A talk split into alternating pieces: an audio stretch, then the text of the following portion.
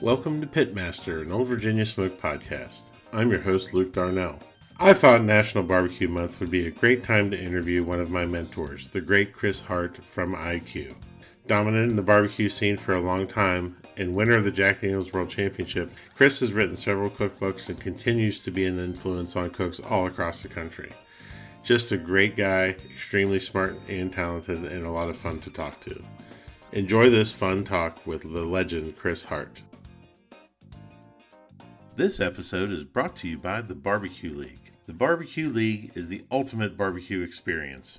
Here's why. One small annual investment from you instantly unlocks all seventy plus tell-all recipes, enthusiast recipes, restaurateurs, and more in their unmatched library. This isn't your typical YouTube-type content.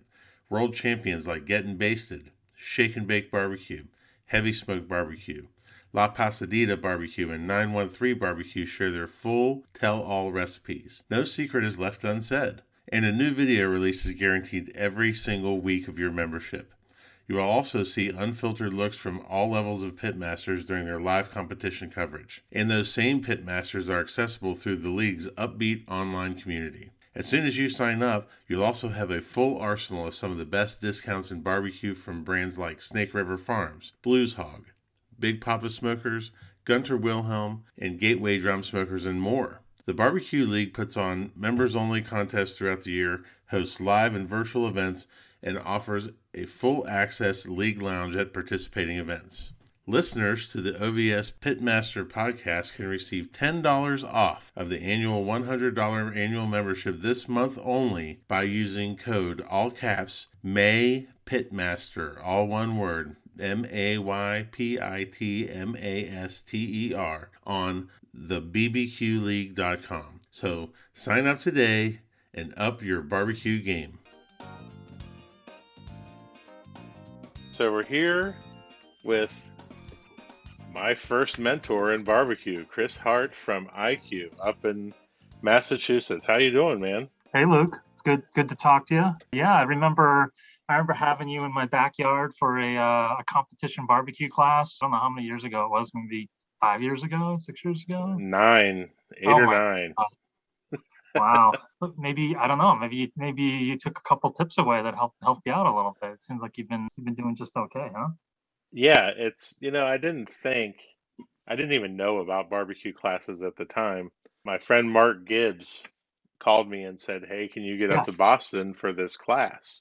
I can't go, and I'll sell you my seat really cheap and you can go. And I was like, what are you even talking about? Like, there's classes. And changed the trajectory trajectory of our barbecue lives. I learned more in that one weekend than I've learned in any other class. So right on, right on.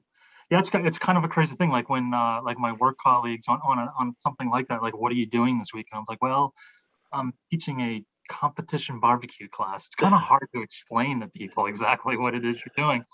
And I think that a lot of times brand new people that come and take a competition barbecue class without a lot of experience, they're they're shocked at the level of detailed orientation and the number of steps and the number of things that, that cooks are doing to create incredible uh, competition barbecue. It kind of blows their mind what goes into it, I think, sometimes.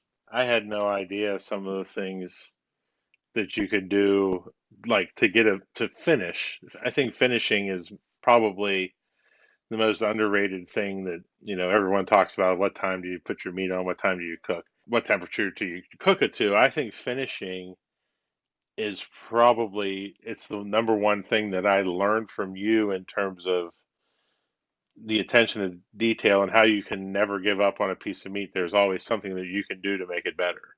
Absolutely. Absolutely. Yeah. I think that a, a lot of times at a, at a contest, especially today where there's a lot of like information in the clear, everyone's kind of in a big, lots of teams are in a very similar place around eleven thirty. A lot of the same rubs are being used. A lot of the same pieces of meat are being used. A lot of the same techniques learned at the same barbecue classes are being used. But it's that end part where you can make really good decisions or not, or not so good decisions uh, that often makes the difference. I agree that that uh, the last thirty minutes is uh, critical. Absolutely. I remember leaving your class and you telling me that I was cooking that next weekend, and you telling me that, you know, because I had the class, I had to beat Mark that next week, and I did. And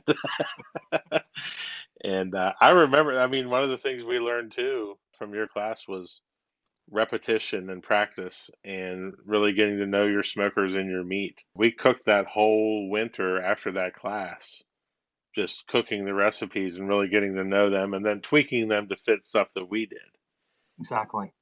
Yeah, that's the way. That's the way to do it. That's how. That's how I learned when I first got started in, you know, probably serious about competition barbecue two thousand two mm-hmm. is about twenty years ago is when I really got kind of got into it. That was the first year that I went to the Jack, was two thousand two. My team had been cooking like in the late nineties, ninety-eight, ninety-nine. But the way we were cooking was showing up to a barbecue festival once, once a year and getting drunk, essentially. You know, and it's just kind of burning meat, drinking beer, having a good time. We did that from like, you know, like three or four years, late nineties, early two thousands. And then I just got kind of the bug and did what you did, is yeah. I, a little differently, right? I, I I didn't take a class. I actually started hanging out on this forum, the Barbecue Porch. Gary Howard, I don't even, I don't know that it's still here. Facebook has destroyed all these like little niche communities that used yeah. to exist all over the internet. They just, yeah. Facebook just wiped them all out, which is sad. Uh, but back then, uh, Barbecue Porch was this place that I hung out, and I read it, like I was on there all the time, and I bought a, a Weber Smoky Mountain, eighteen inch Weber Smoky Mountain, and I cooked all like constantly, like like it was a it was a sickness. And so the couple got, there was all sorts of really interesting people on there that had a barbecue background, right? I was I was this young guy from Boston. I didn't know shit about barbecue, right? But I got sucked into it on that on that uh, forum. And two of the guys that were on that forum were Bill Arnold, and I remember Bill Arnold in that forum posting that he had just gotten laid off from his manufacturing job, working on a line somewhere, and he was going to give sauce making a try. Yeah. And that was one guy on that list, and the other guy on that list was Joe Ames from uh, Fab fame. Yeah, and he sent me a pre-production Fab mixture to try out, and so those were like a couple of my in two thousand two, a couple of my early products that I was using. There's a few other guys that were using it too, but if you go today to a barbecue contest, everybody's using those products. Absolutely. And, right. Like ninety something percent of people have some variation of those two products. And it was a nice, it was a nice advantage for a while to be one of the few teams that had those two, that had those products back then. But that's how I got started, was back in like the pre-social media days, reading, reading the internet and like soaking up as much information as I possibly could. Yeah. And classes have really leveled the playing field in terms of people who have cooked a lot and people ha- who haven't. It's really changed the dynamic of competition barbecue, but I think in a good way, to an extent. Because so everyone's doing so many things that are so similar, what do you think separates a good pitmaster from a great pitmaster? I think you touched on it a little bit, is saving, you know, like saving, a, you know, a, something a, a, a great pitmaster can do is when things go off the rails, they can they can fix it. They can solve yeah. solve the problem, whatever it might be. Like the, the like the a classic problem might be um, your teammates wake you up at five thirty in the morning and the pork butts are temping out at two oh three, right? Or something, you know, something like that. It's like, what are you gonna do? It wasn't in your, it's not on your Excel spreadsheet to have your pork butts temping out at two oh three at five thirty in the morning. So what are you gonna do about it? And somebody, a good a good pit master is probably, you know, another way you could call someone that's a good pit master is somebody that maybe hasn't had quite enough, enough experience yet. You know, they're, they're solid and can cook great barbecue, but maybe just following the following the uh, the, the Excel spreadsheet in competition barbecue, or you know, the the granddad's recipe or whatever strictly. And a great pit master doesn't have to follow anything strictly. I, I think that that's that's one thing uh, that you see in, in a great pit master, and and has uh, has some uh, diversity in there, and they can make anything taste good over fire, right? It, it not not just like not a one trick pony. You know, has right. real diversity to being able to. You can give pretty much any kind of protein and some wood, and a great pit master is going to blow you, blow you away, whatever it may be. I think the other thing that you see in a in a great pit master is kind of confidence, like when you, maybe a little less so in competition barbecue, but in barbecuing just in general, like you're, you're thinking to yourself, how do I make this taste, how do I make this better? How do I make my pork shoulder better? Yeah. And a great pitmaster, what they'll start doing is removing things. A, yeah. a, a new pitmaster will add things, more, you know, another ingredient, another injection, another something in my wrap, more, more, more, more, more.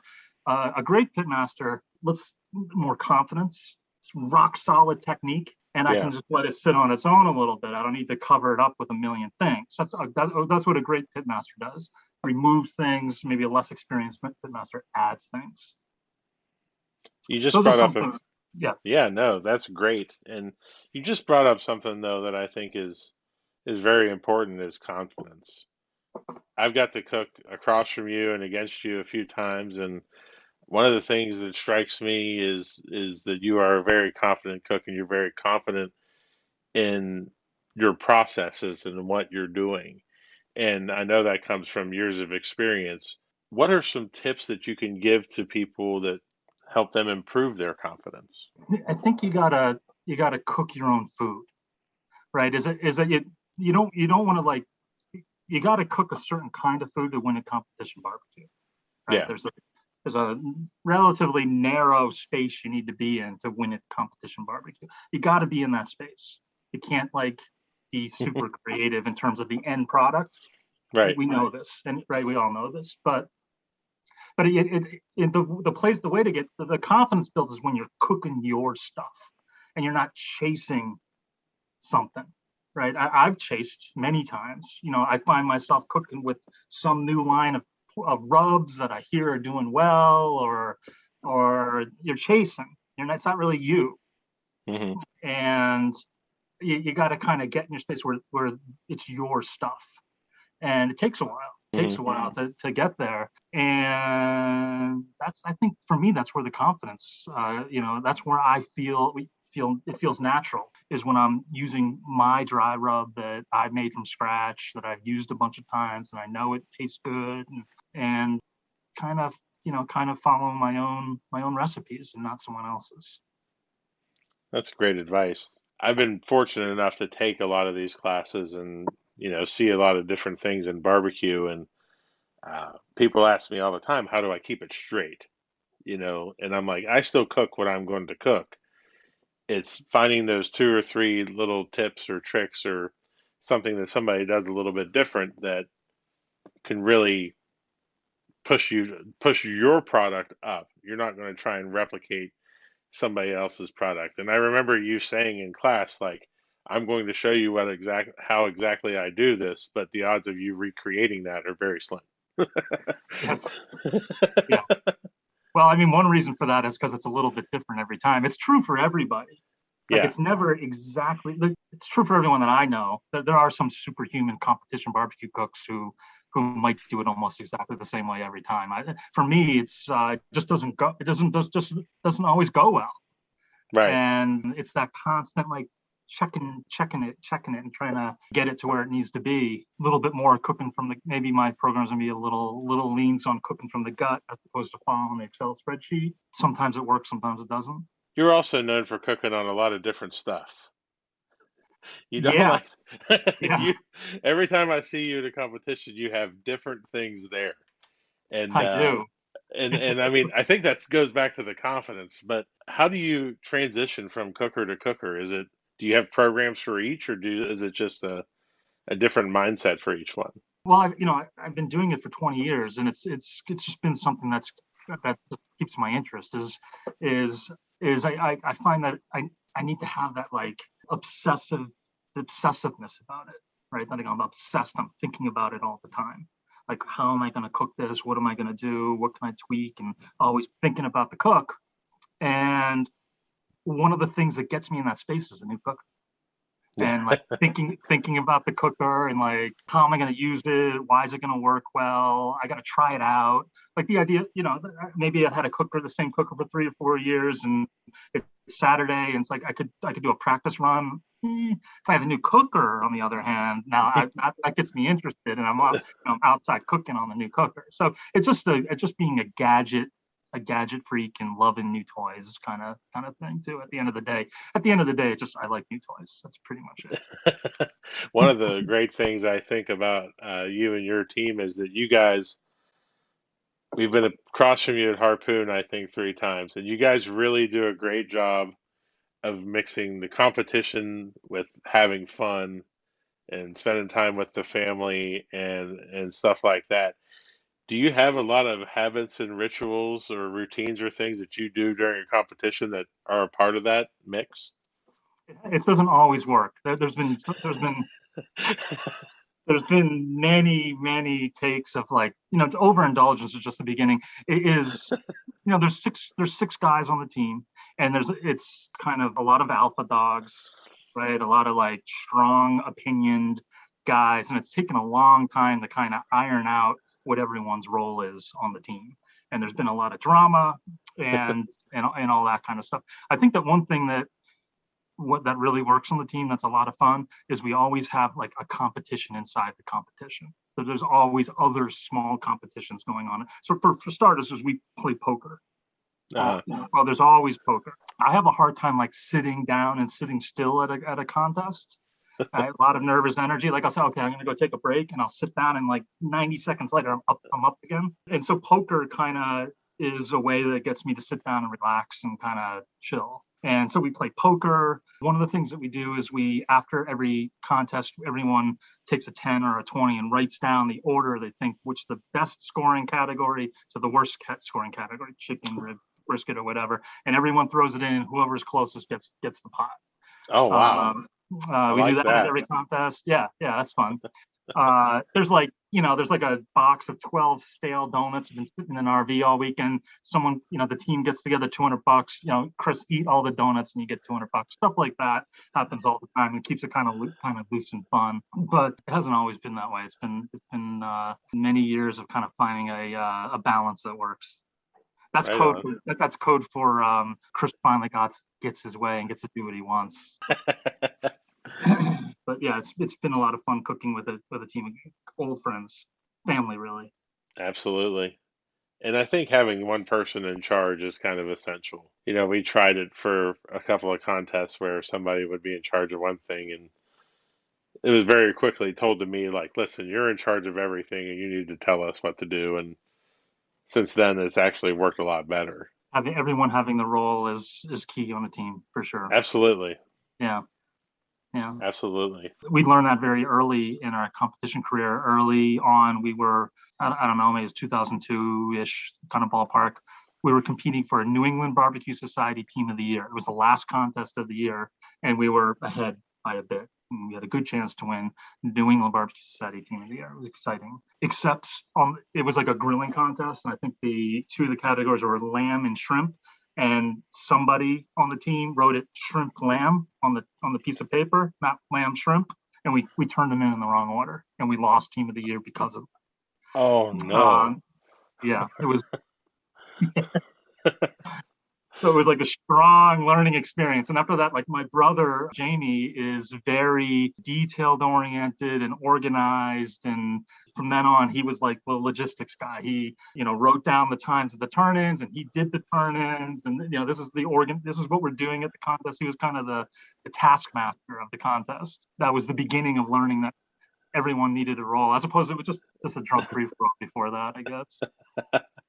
But we've learned our hard lessons many times over the years on stuff like that. Well, and that's that's a good segue to another question in terms of a lot of these podcasts and people interviews and stuff. We love to focus on the successes that everybody's had, and, you know, that's all great and everything. I like to focus on failures, and to that end, specific failures at a contest where you did something that you shouldn't have done, but that that got you going in the right direction and built you up for later success. Do you have any good ones of those? I don't I don't know if they led to later success, or the, I don't know if I have an example that's like aligned with where you're going. I'm sure there are examples of that in, in our history. I, we, we have had a long history of dropping meat on the ground. Like, for instance, one of my teammates, Dave, was uh, cooking overnight, and I couldn't be there. And I showed up first thing in the morning and walk over, crack open the smoker, beautiful glistening pork butts, and I slide out the, it was Backwoods, I think at that time, and the little spot weld on the back little corner uh, clip on the on thing had like broken, and I kind of pulled it out, and the and the rack just kind of went just, you know, oh. to the side just a little bit, and that beautiful pork shoulder rolled off and landed, didn't just land on the grass, it landed on the on the, the steel tray that we were catching all the uh, charcoal debris, and that's that's where that's where it was. So, you know, it got soaked in a five gallon bucket of water. It got re-rubbed. It got put on back on the smoker. First place pork. um, so then it became the joke, you know, we just got to like drop, you just got to drop the meat, and it only worked once. It's, um, it's, I've heard so many stories like that though. You know, people dumping their chicken down into the bottom of a Weber Smoky Mountain, taking it out, cleaning it up, and winning. And it's like, sure. sure. Well, I think there's there is a lesson in there, and, and the, the lesson is the judges aren't in, in your tent. Now, now, it needs to be food safe and everything. I don't want to like dim, diminish like you got to feed safe food to the judges. So if you go off the rails too much, you just got to take your medicine. But the judges aren't in your tent, so you don't get judged on how things went. Right. You know, and you can let something like that take you in a couple different directions. Like, we're totally hosed. I'm done. And mm-hmm. you're going to be done, or you can right. you can you know try to get spin it in a positive direction and let's okay guys let's, let's fix the problem, keep fighting, and, yeah and that kind of attitude can help. You're a big music guy, aren't you? Yeah yeah yeah sure. Yeah. Do, do you listen to music when you cook? Yeah, we do we do for sure. The we listen to a lot of like nineties music. The the the team favorite is probably the the Beastie Boys. We listen to a lot of Beastie Boys. The big ongoing debate on our team is which is the best Beastie Boys album. Uh, there's a there's a Check Your Head faction, and there's a Paul's Boutique faction of the team. That Paul's Boutique uh, is the right answer. Paul's that, Boutique is one hundred percent the right answer. This yes. isn't even. How's that a Thank conversation? You. Thank you. If it's um, the if you had to have one album on an island by yourself for the rest of your life, for me it's Paul's Boutique. Yes, it's so dynamic, and it was a commercial it is. failure. It is. Yes. It's one of the all-time great albums. You you don't you won't see an album like that ever again. Um, uh, that's that's one of my favorites. The our go song at eleven forty-five is "Business Time" by the uh, Flight of Concords. You should, Business Time. You, you should check it out. I'll give you a good laugh. We crank okay. that at eleven forty-five. We listen to a lot of nineties music. That's about it. Yeah. No, that's man. Somebody finally answered this question correctly. B C what, Boys. What were, some, what were some of the other answers? You, what was a typical answer you get to that question? Uh, a lot of people are into, you know, like heavy metal or A C D C and yeah. uh, stuff like that. We take a lot of gruff guff for our music out there because it's a touch different. I mean, you'll go from B C Boys to Notorious B I G to Harry Belafonte. To sure. you, you know, I've started when uh, "Jump in the Line" comes on by Harry Belafonte. I've started taking the speaker out of the trailer and basically screaming it out to the entire contest just because I think it's funny. Yeah, right, right. One thing I learned from you in class is that you're very organized. Is your competition planning week? Is it the same every week that you compete? Do you like to do things at the same exact time? I work really hard to be organized. Like I, I'm naturally not at all. I have, I have attention deficit disorder, and it's very hard for me to stay organized. But I can, observing really good chefs, I, I'm always in awe of them cooking clean. You know, yeah. you know, keeping the, you know, just being clean in their in their cook, whatever that may be. And I. I I try, like I work at it. I have to work really hard to to cook clean, and my te- my, my teammates are would many many times have seen me completely cook ridiculously messy. Particularly, you know, overtired, drink too much. It's like it, it, all, it, it, I'm just I become unable to, to cook organized in a, in a more controlled setting, like the class with paying customers there. you know, I, I like and I I made really sure to be on top of my clean cooking game. But it's hard for me to. It doesn't come naturally to me, and I do have a complete kind of you know week you know from Wednesday to noon on turn-in day kind of how things should go and. and all the things that I need to accomplish. I'm not a, I'm not necessarily a slave that they need to happen at a particular time other than turning in chicken at noon. There's a lot of like, it's in my best interest if I trim chicken on Wednesday night, like I should, But then, yeah. then it turns into, well, you know, it's late on Wednesday night. I'd probably do a better job in the morning tomorrow. Let me go do it in the morning tomorrow. And then sometimes the next thing I know, it's I'm doing it at the contest site. You know, that happens. That happens a lot.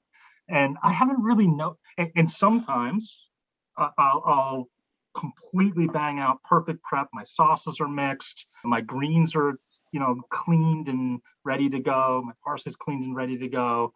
I do every, you know, have everything perfectly, perfectly done in advance by the book.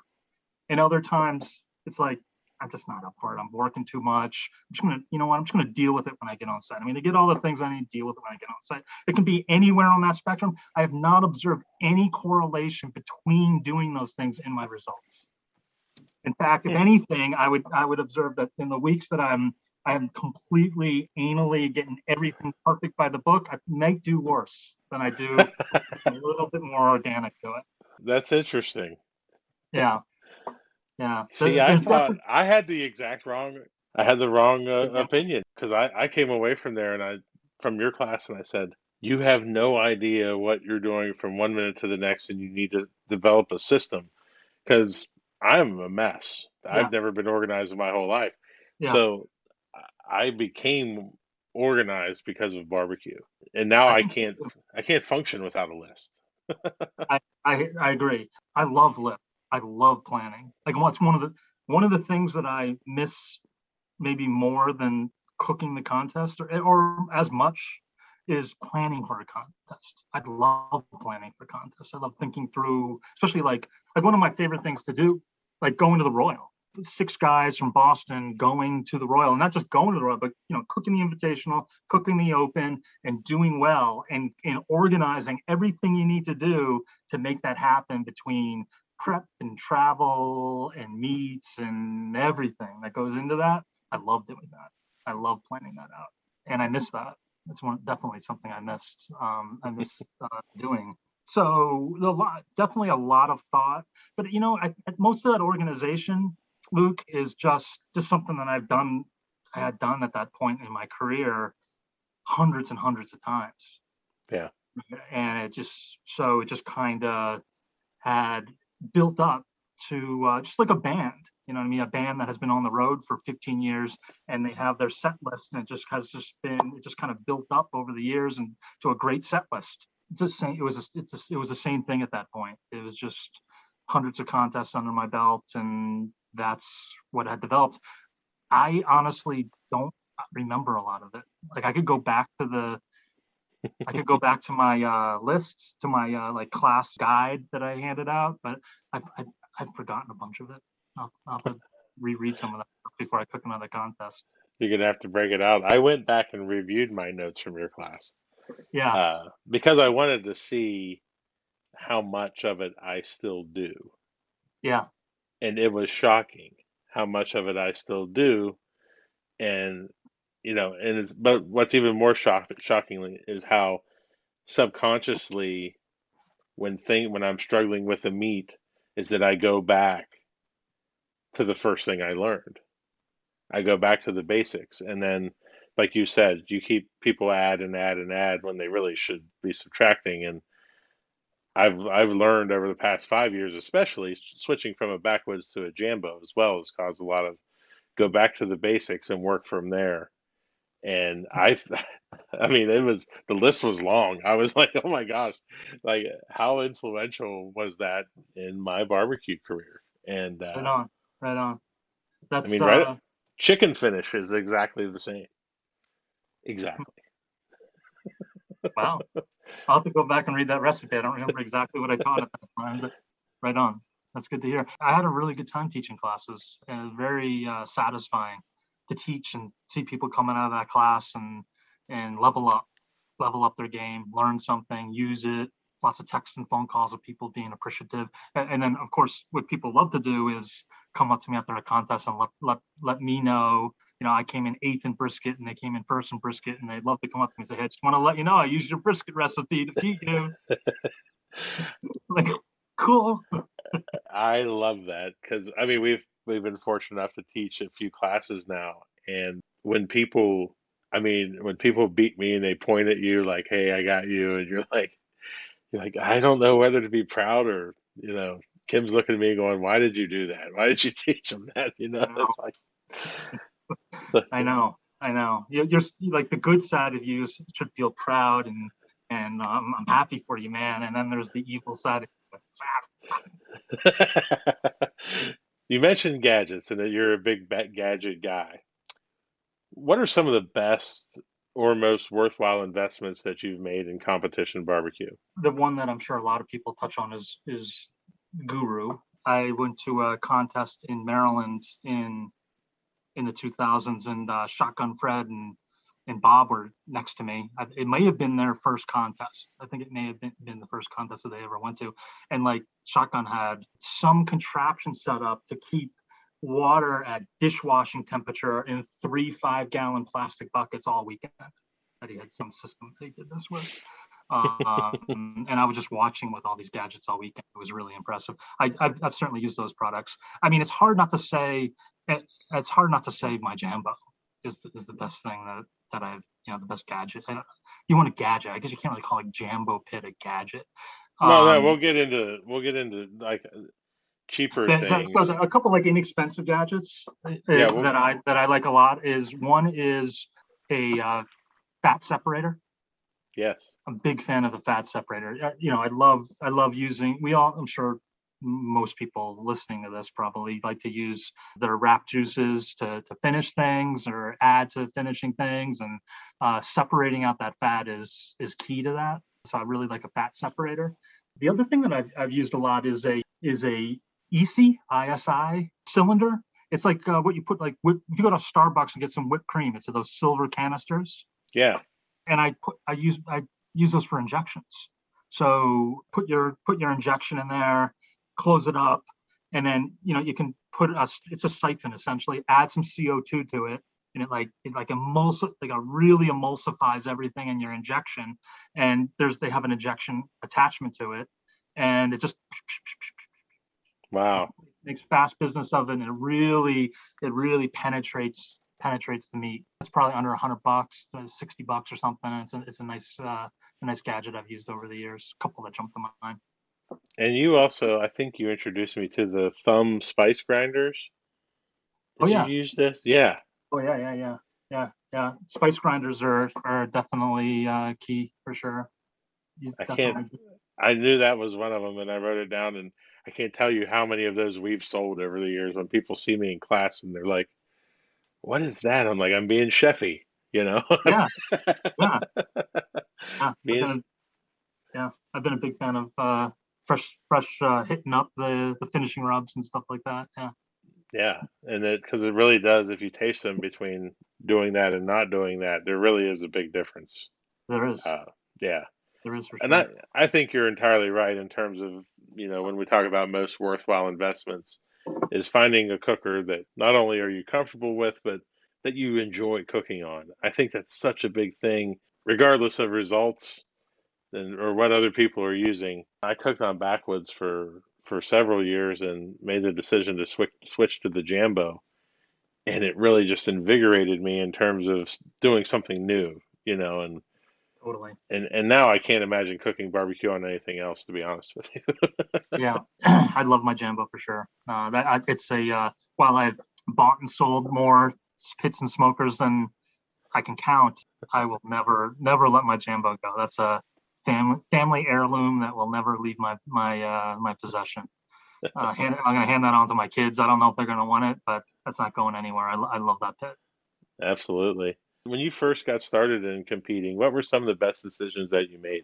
You know, I think I think some of the some of the decisions that I, I made early on in my in my career were, I didn't really, you know, I was just a like a, a hotshot competition cook from New England. I didn't have any any culture, any barbecue culture really at all at that point in my career. And I really I kind of I kind of embraced it, not not consciously, but I got like really into, for instance, the foods, like food science, you know, like uh, all the in the in early two thousands, there was a lot of like that crazy molecular gastronomy kind of trend was going on. I kind of got into that, and I started thinking about how to how to how to add that to to my barbecue, how I barbecued. Like one of the things that I did is I started using meat glue.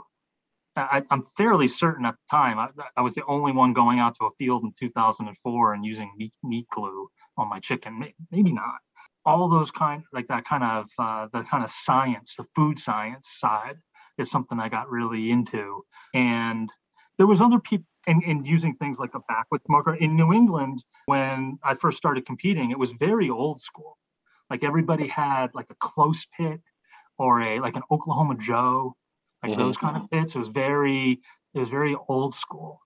And even though there wasn't a lot of history, the guy, you know, the guys there were like, Uh, the guys that competed in competition barbecue in New England when I first started, typically, you know, used to live in Kansas City or used to live in Texas and got moved up to New England for whatever reason and had this, you know, this big, this big barbecue pit. They put their meats on at six o'clock and let it slowly cook all night. And it was just a different style than you see today for sure. And there was a, like uh, there was a couple of guys that influenced me, like maybe Gary Howard turned me on to uh, to backwoods smokers. But I I kind of I, I kind of started veering. I didn't have any interest in that.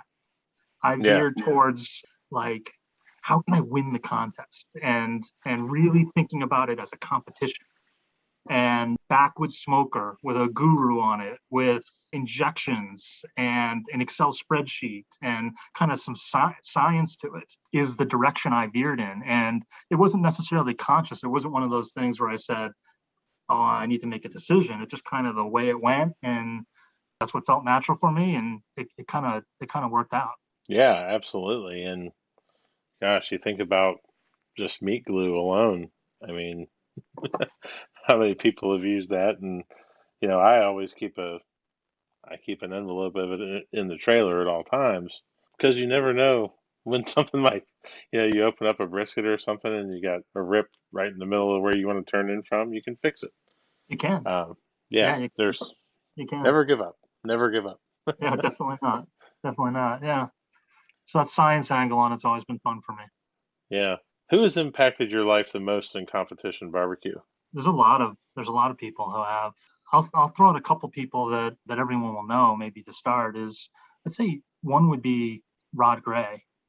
Is yeah. it that that was that was the first class that I took. I took I took Rod. I in the spring of two thousand nine. I took delivery on my Jambo and I took Rod's class. It is actually Rod and Johnny. Johnny. Trey. Oh wow. Took Rod. I, I got a Jambo. I took Rod and Johnny's class.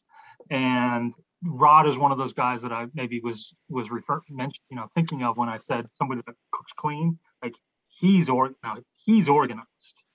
Like I'm not or, I'm not organized. Like he is very very organized, and he taught me he taught me how to get more organized, how to be how to cook cleaner, a little bit more thoughtfully, a little less kind of winging it. I learned a lot from him. On the competition side, I think just on the barbecue side, another name would be Mike Mills. And I, oh, yeah. I think with Mike Mills, what he, what I learned from Mike Mills was the culture of barbecue, like getting kind of like moving on from just being the hotshot competition cook from New England and learning more about, you know, uh, the history of barbecue, the culture of barbecue, barbecue and family, all, you know, that, that kind of side of it. Um, I learned a lot from Mike, who's really influential, really influential in, in, in, um, being able to write books about barbecue. Absolutely. Um, he and Amy, and Amy Mills as well, taught me a lot and kind of geared me off into this whole other world, world of barbecue, not just competition barbecue, that I delved into and learned about and wrote some books about. A couple wrote of some names great that, books. That jumped to mind, but there's been, yeah. there's been tons, tons of people that have been super influential to me. Yeah, I mean, the the cookbooks are amazing. I can't tell you how many of the recipes I've cooked out of there uh, when I need something new and different. And it's just a great read. It really is a good time. Right on. Right on. Glad you're enjoying them. It's been, it was fun to write.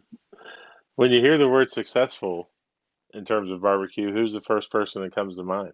I hope you don't have this one from some of your other, I'd probably say Aaron, Aaron Franklin.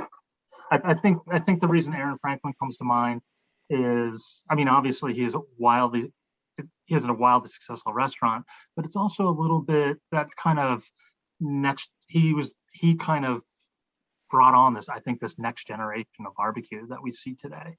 Uh, he fully embraced the history, but he also kind of made it his own and did something a little bit different, kind of created yeah. a whole new, a whole new type of barbecue restaurant almost. And, and there's all sorts of great restaurants that are following in that, following that example. And uh, he kind of, he kind of sort of, he was a trailblazer on that front. He's super talented, incredible barbecue cook. He, he's probably come to, the first guy that comes to mind for me. He's an incredible guy too. He's super nice. We'll talk to anybody, spend time with anybody. He's just a great guy. Yeah. Yeah. I like Aaron a lot. Although I, he did send me home on a barbecue cooking show one time, which I thought was completely unfair, but other than that. It was slightly unfair. Yeah. I will give you that. You mentioned earlier that, you know, you, you get a lot of gut feelings when you're cooking. Yeah. How do you relate to those when they happen? How do you wrestle with it? Yeah, I, I mean, I, th- I think it's a little bit of what I touched on earlier with, you know, the judges aren't in your tents. When you have a category that goes sideways, if, if you're not conscious of it, it, it can it can kind of infiltrate the rest of your cook. You know, like right. like you got chicken in by like two seconds before the window closed. You dropped a rack of ribs, whatever it is that went sideways, and then okay, you recovered for it. You got the dish in. You got a choice. You got a choice to make. You let that kind of negative experience kind of kind of permeate the rest of your cook, or do you not? And you, you need to be kind of conscious of that. I think uh, that's probably the, the the number one thing. But you know, just uh, for me, that's what cooking from the gut is. Just something that works. It's the way I like to cook. It's it's fun that way. I don't, you, you can, do I wrap at seven every morning? Not necessarily. It really just depends, you know, it letting, I think it's great to let a little bit of that come in, and that, that, that kind of place to cook in your own food. I think a little bit too, it's in that same kind of vein of, it's, it's also in the same kind of vein of being a great pitmaster before, compared to a good pitmaster, is getting that feel for, for what's right. And as opposed to just following the Excel spreadsheet, we wrap at seven, so we're going to wrap at seven. It's somewhat limiting. And you can get a little cocky too. You know, sometimes that cooking with feel is kind of like, you know, you get a little bit, you know, kind of swing in and, yeah, and then it can, you can come, or in particular, doing something very different on, on the contest morning, you know, and it, that you've never done before. That, it, you know, there's a difference between cooking from the gut and just like slinging out something brand new that you've never tried before, which I've done many times. And it's fun. But you probably, you know, you might want to, you know, you got a thousand dollars riding riding on shit, and you might want to try practicing it first. But it does keep it fun. Right. I I only pull that shit when my wife isn't in the trailer. I can't. Like, ah, oh, we'll try this new finish today, and oh, it did well. Yeah, I tried that new finish, and if I didn't work, then c'est la vie. Yeah, exactly. Exactly. What's, before we get into my favorite questions, which are the rapid fire ones at the end, what's been the most surprising thing to come out of barbecue for you? Writing, writing books. Yeah, that's not something, not something I thought was going to happen. Cooking, you know, when I first started cooking on a W S M uh, in an easy up, uh, single easy up uh, twenty years ago, especially about competition. You know, like my, my books have been Wicked Good Barbecue, is largely a competition barbecue book. Pitmaster has a chapter on it, and I never, I never would have thought that get an opportunity to um, write books about it. It's been, that's been a pretty cool thing to do. Yeah, it's definitely surprising, and definitely surrounding your surrounding yourself with some of your your guys that are fantastic, both in the book world and in the cooking world. You know, Andy, he's an amazing guy, an amazing chef. They're just, it's, they're great people to be around, and you can learn so much from that. You know, those books have really brought about a lot of change in backyard cooking. And, and I think it's done a great job for getting people outside and cooking, which I think is the goal for all of us, really. Yeah, absolutely.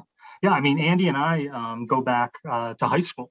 We, we met, Andy and I met in high school. We were in the H homeroom, Hart and Husbands in the H homeroom at Needham High School. We always, you know, we threw parties. We were we were uh, pretty socially oriented, less academically oriented, and and threw parties, hung out all through college, opened a restaurant together. Andy and I opened a restaurant, Tremont six forty-seven in Boston in the uh, late nineties together, and it didn't really work out. right? It, it, I mean, the restaurant worked out. It, it went on and had a long storied career. I left the restaurant after a few years. The restaurant life wasn't for me. You know, I had a young family. I was working crazy hours, and uh, I left the uh, I left the restaurant business and went into software, which is a little bit more sane uh, way to to earn a living and pay the mortgage. But I missed I missed food, and Andy and I, you know, kind of had a rough patch for the first time in our lives at that point when I left the restaurant. And the way that we got back together is we went and cooked a barbecue contest in whatever, like the fall of ninety-eight or something like that. And that was like the first real barbecue contest that I had ever cooked. And that was the way that we kind of reforged our friendship after having a tough time opening a restaurant. And kind of over the years recruited various people. My brother came on board, who's um, kind of the, as I mentioned before, the the manager, the kind of task manager to make sure we get the, the, the, the meats turned in the right order. John Delfa, great chefs joined the team. And then Ken Goodman joined the team, Ken, old, yeah. old friend of, of Andy's.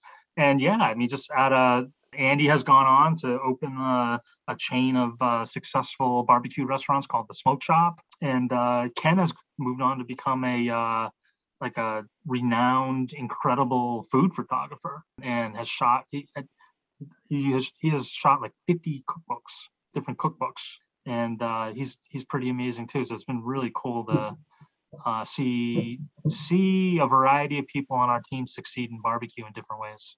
Absolutely, and Ken, we were a part of one of the cookbooks that he shot. It was a collection of recipes, and he came down and, and shot our food one day, and just remember having the best time with him. He's just such a great guy.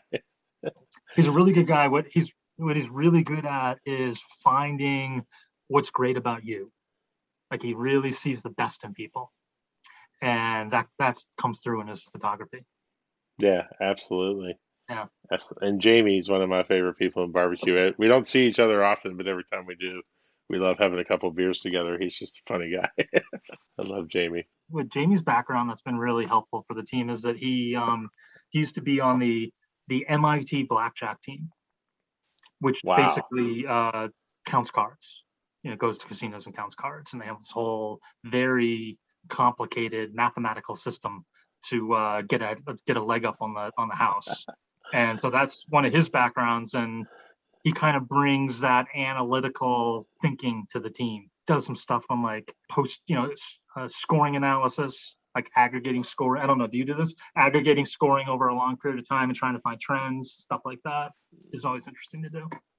Interesting. No, I've not. My wife will tear apart a score sheet after a contest for a good hour and a half in the car. So I'm generally done with it after that. yeah. yeah. Well, we got two eights in, in rib tenderness. So what are you going to do to fix that? And I'm like, what were the other four? you know, they yeah. were nines. So, you know. Plus you can get really lousy. You know, the judging is, it's too small. One judge sheet is too small of a sample size to do anything. Like you, you should not, yeah. probably not make any significant changes based on one contest and one set of scores. But you could take a whole season's worth and put them in an Excel spreadsheet and maybe you'd find, you know, we got a real problem with tenderness on pork. Or if you just get one thing, that might be something to think about. Well, you you found me out. I do do it every five contests. Okay. If, there, if there's a meat that's trending in one, either taste, appearance, or tenderness, if it's trending one way, I will try and isolate that problem. There you go. But I have to, and I do, it does change every contest because it's five different contests. So yeah. Yeah. You got me. That's why I came on the show. I'm trying to get a, I'm trying to call a couple secrets out of you. You know, you're I'm an open book to you, my friend. Well, let's get into these rapid fire questions because I think these are a lot of fun. What do you see about barbecue on social media that upsets or bothers you?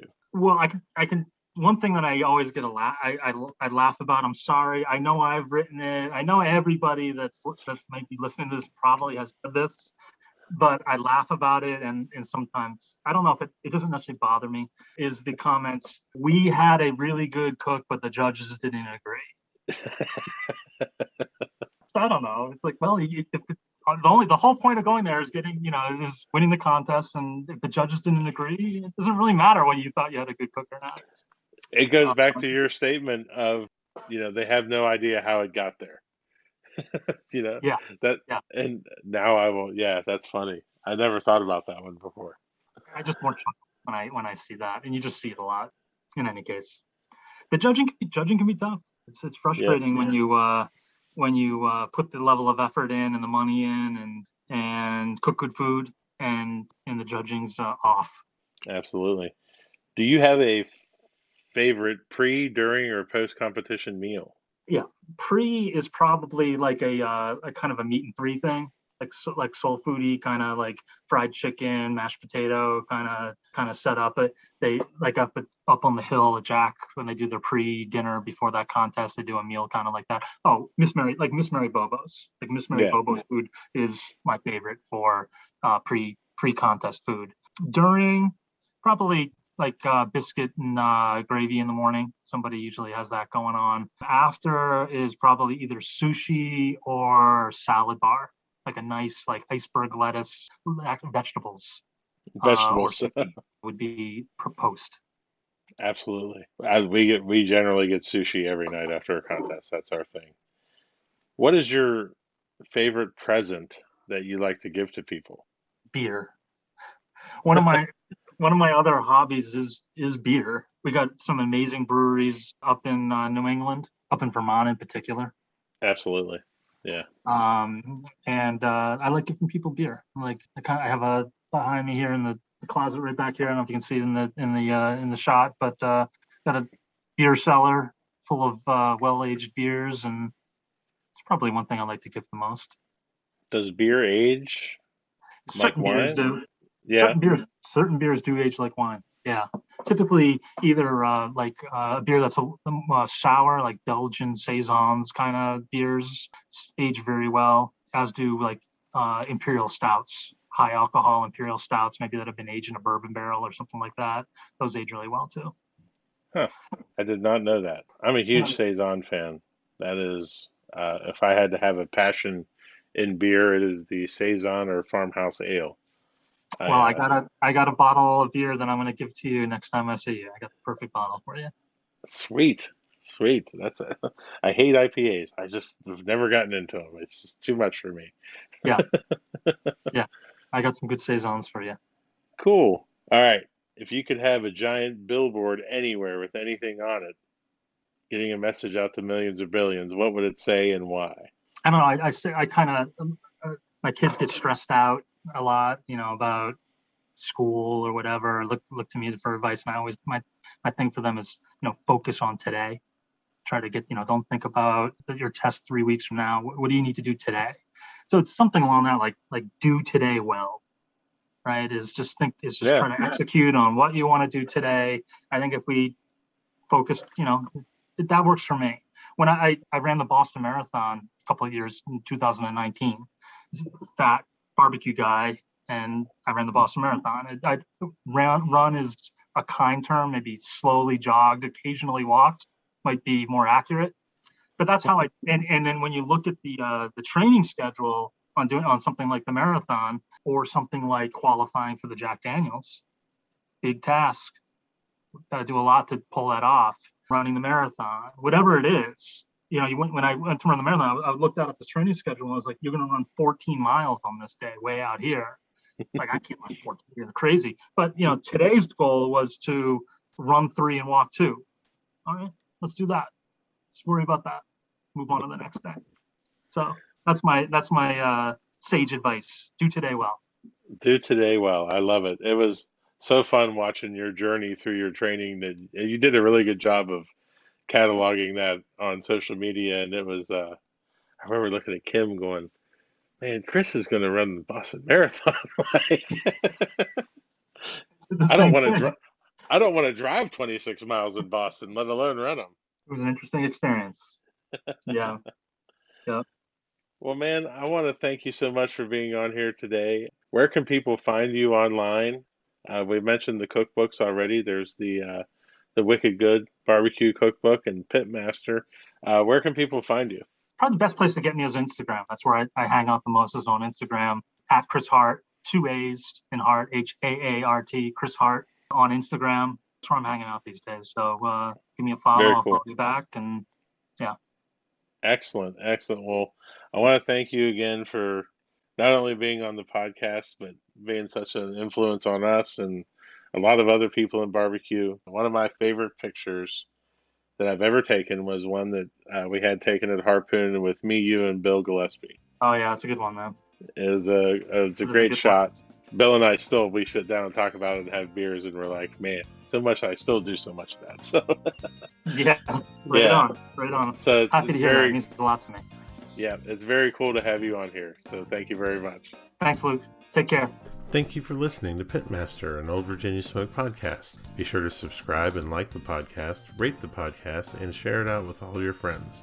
Also, be sure to check out the Old Virginia Smoke YouTube channel as well. We will have another episode for you next week. For companies interested in advertising, please contact Old Virginia Smoke directly via w w w dot old virginia smoke dot com. Pitmaster and Old Virginia Smoke Podcast is edited by Chris Sedenka. Pitmaster and Old Virginia Smoke Podcast is a property of Old Virginia Smoke, L L C. All rights reserved. Copyright twenty twenty-one. O V S, Old Virginia Smoke. O V S, Old Virginia Smoke.